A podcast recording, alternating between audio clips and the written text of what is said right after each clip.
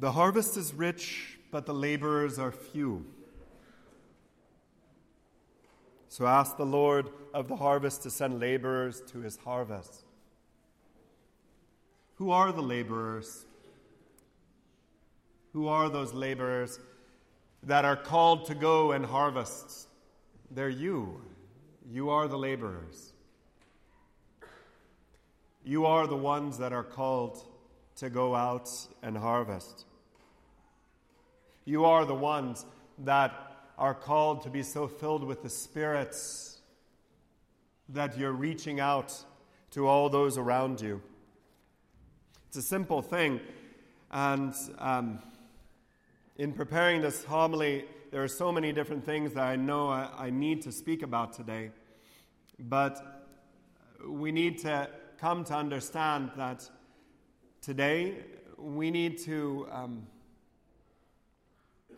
really allow these words to hit home. There's a great need today for people to discover that there's something deeper than the material world. That spiritual growth is possible.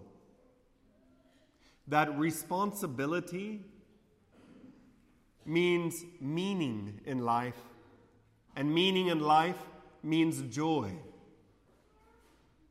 That going further in growth in the spiritual life leads us to a greater peace and joy. And if you're here today, it's because of that. It's because you want to grow spiritually. I mean, you could be here just because of cultural circumstances, meaning you're used to doing it, and that's what you do on Sunday mornings. It could be still too early in the morning after a good match last night where we won. Uh, it might be too early in the morning to really be intentional about the reason why we're here. We're just here. We already showed up, Father. That's already good. You know? But it is more than that, really. It is more than that.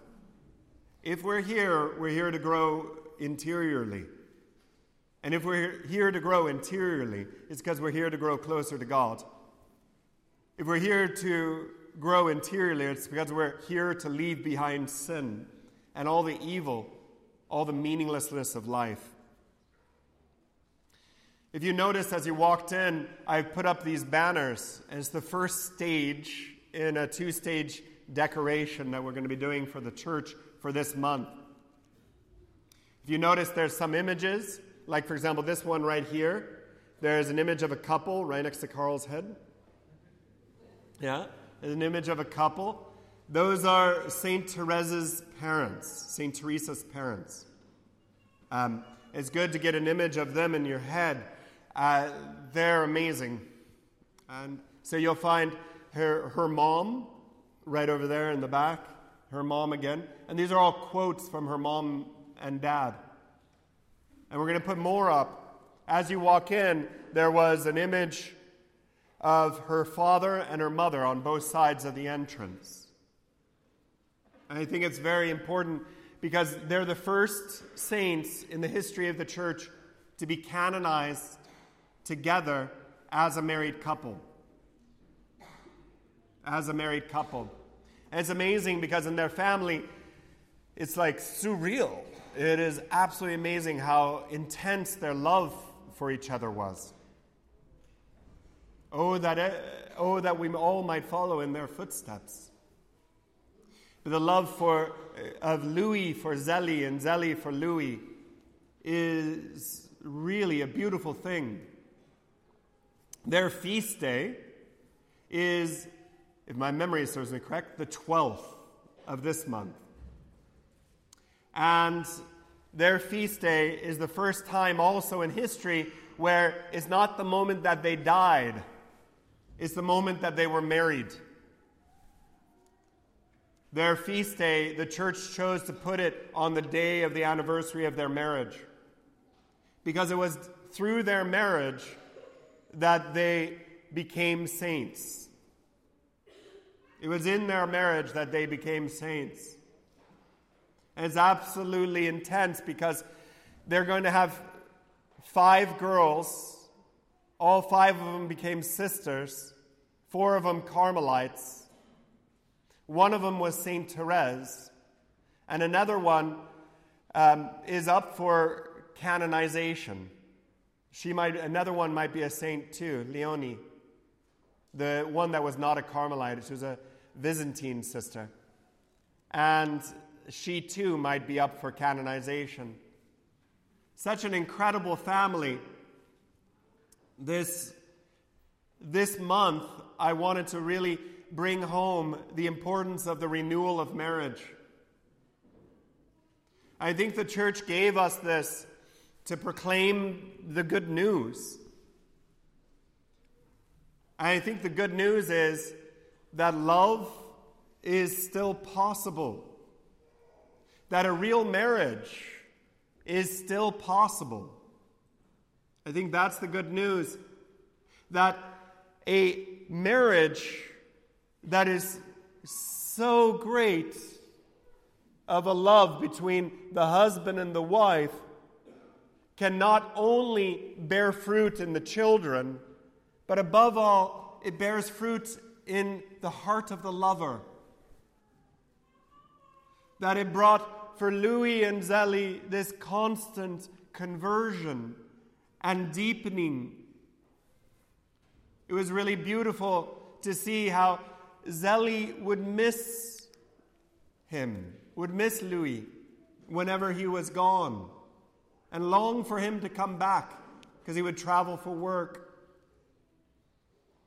It was really beautiful to see how heartbroken Louis was when Zélie died, when St. Therese was a little girl, about four years old, and how much of his whole life was centered around her, around Zélie, and to lose his spouse.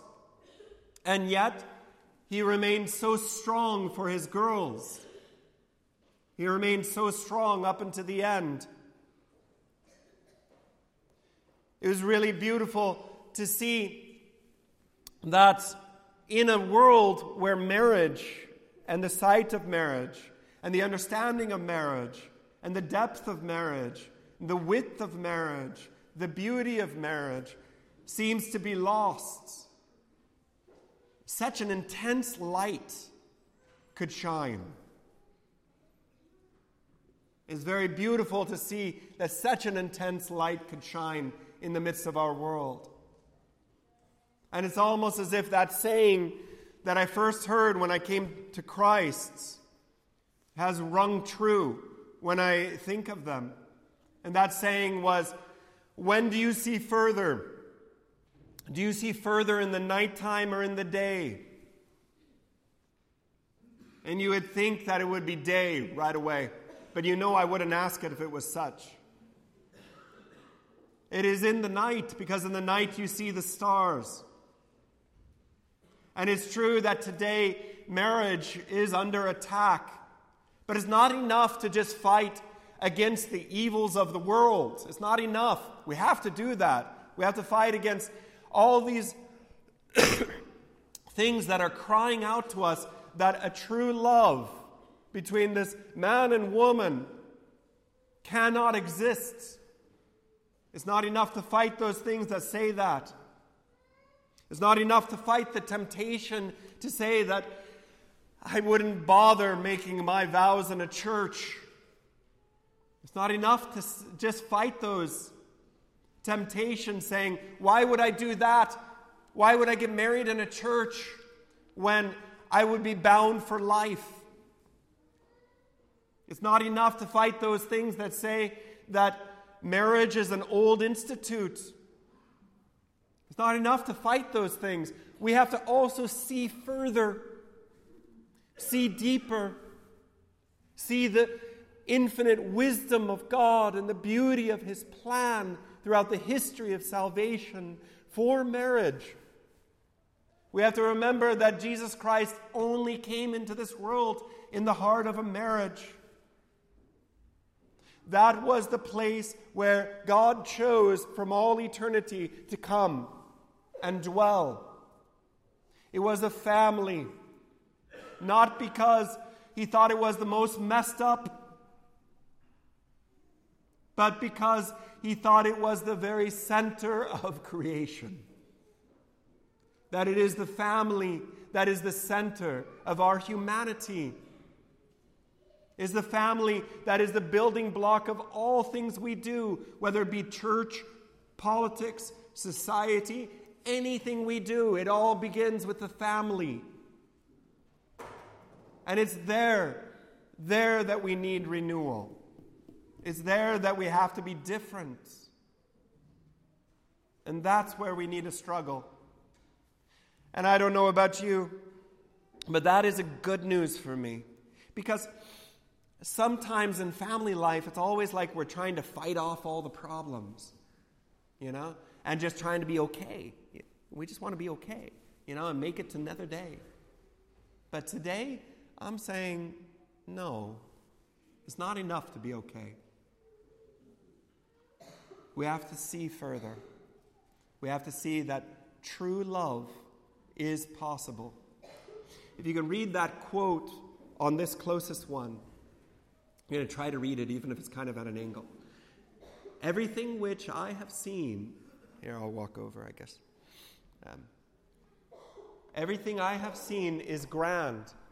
It is still the beauty of the earth, and one's heart can't read it. It remains unsatisfied until it, actually, if you let go, it might help. Um, until it beholds the infinite beauty of that is God. It is the beauty of the family life that comes closest to heaven. And that one almost brings me to tears after reading his life, this man's life, his, his experience in life is that the beauty of the family life is the closest or the nearest thing to heaven. And that is inspirational.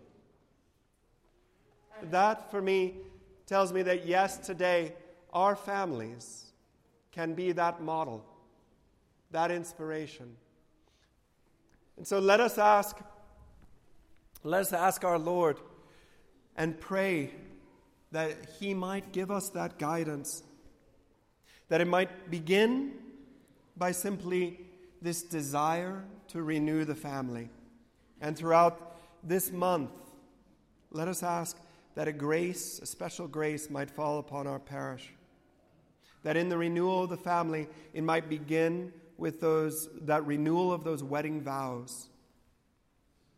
That it might begin by an ever greater desire for us to renew the love of the husband for the wife and the wife for the husband, so that we might encounter a taste of heaven already in the love for one another.